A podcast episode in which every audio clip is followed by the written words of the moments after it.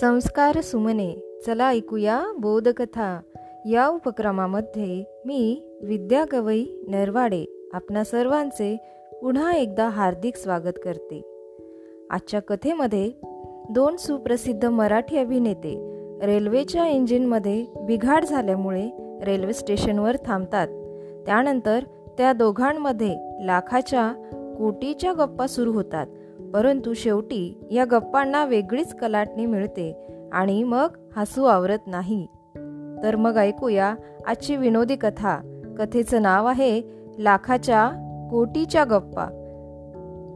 इंजिनमध्ये बिघाड झाल्यामुळे नागपूर दादर एक्सप्रेस इगतपुरी स्टेशनवर तीन तास थांबून होती. गाडीतले प्रवासी कंटाळून प्लॅटफॉर्मवर एरझारा घालू लागले. कुणी बुक स्टॉलवरची वर्तमानपत्र घेऊन वाचत जागेवर आडवे झाले दोन प्रवासी मात्र एका दगडी बाकावर जाऊन बसले आणि त्यांच्या गप्पा सुरू झाल्या. सुमारे एक तासभर गप्पा मारल्यानंतर ते दोघेही कंटाळले. त्यांनी चहा मागवला. चहा घेतल्यानंतर त्यांच्या गप्पा पुन्हा रंगल्या.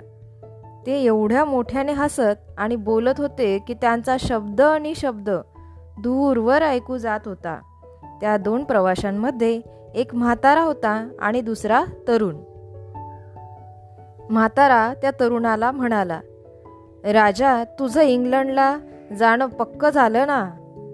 असं काय काका मला विचारता? मी पासपोर्ट मिळवला विसा काढला नवीन कपडे टेलरने परवा शिवून दिले चार सूट आणि इतर नेहमीचे कपडे घेतले आहेत. तुम्ही दिलेले घड्याळ तर मी आत्ताच वापरायला काढले आहे राजा ते घड्याळ भारी किमतीचं आहे. दहा हजार मोजलेत. ते घड्याळ खास तुझ्यासाठी घेतलं होतं.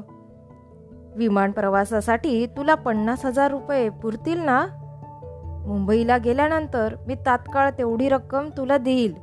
पण बेटा सांभाळून जायचं बरं का? पण काका तुमच्या पन्नास हजारात इंग्लंडला मी तीन वर्ष कशी काढणार? बॅरिस्टर कसा होणार? किमान पंधरा लाख किरकोळ खर्चासाठी लागतील. कोट्याधिपती काकाचा हा पुतण्या कुठल्या तरी घाणेरड्या हॉटेलात राहिलेला तुम्हाला चालेल का?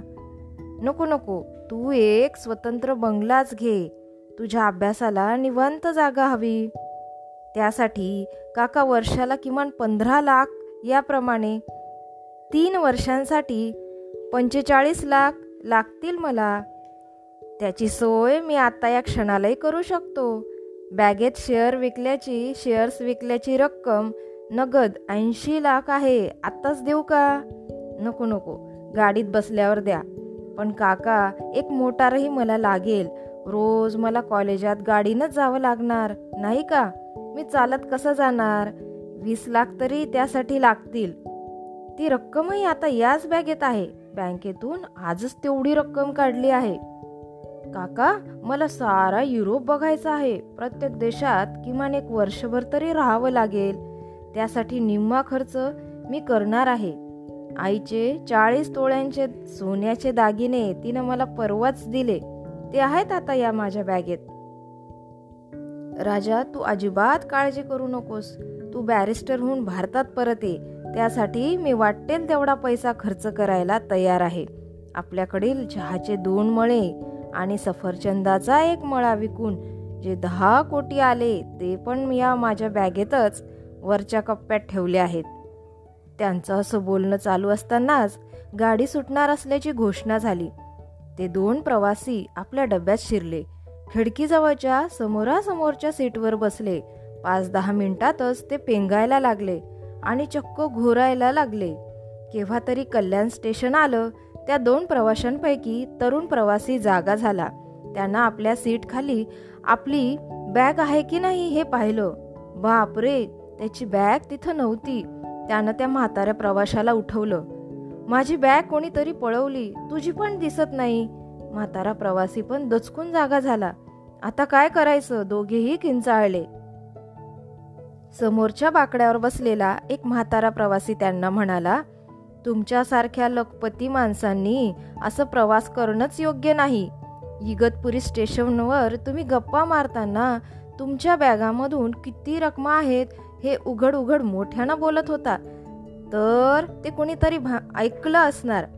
त्यामुळंच तुमच्या बॅगा पळवल्या गेल्या. आता बसा. आता तुमचं खूप नुकसान झालंय. कल्याण रेल्वे पोलिसांकडे तुमच्या बॅगांची चोरी झाल्याची तक्रार तरी आता करा. बॅगा सापडतील कदाचित.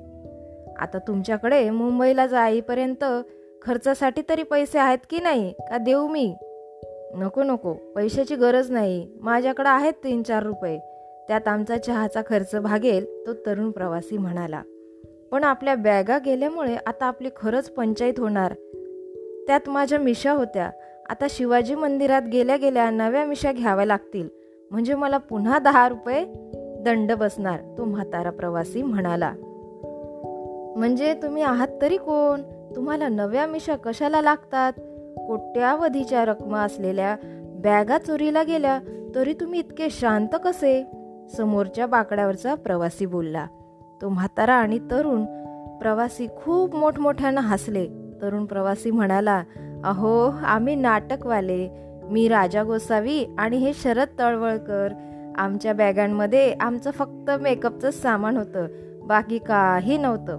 मग इगतपुरी स्टेशनवरच्या तुमच्या लाखाच्या कोटीच्या गप्पांचं काय? ते तुम्ही खरंच मांडलत की काय?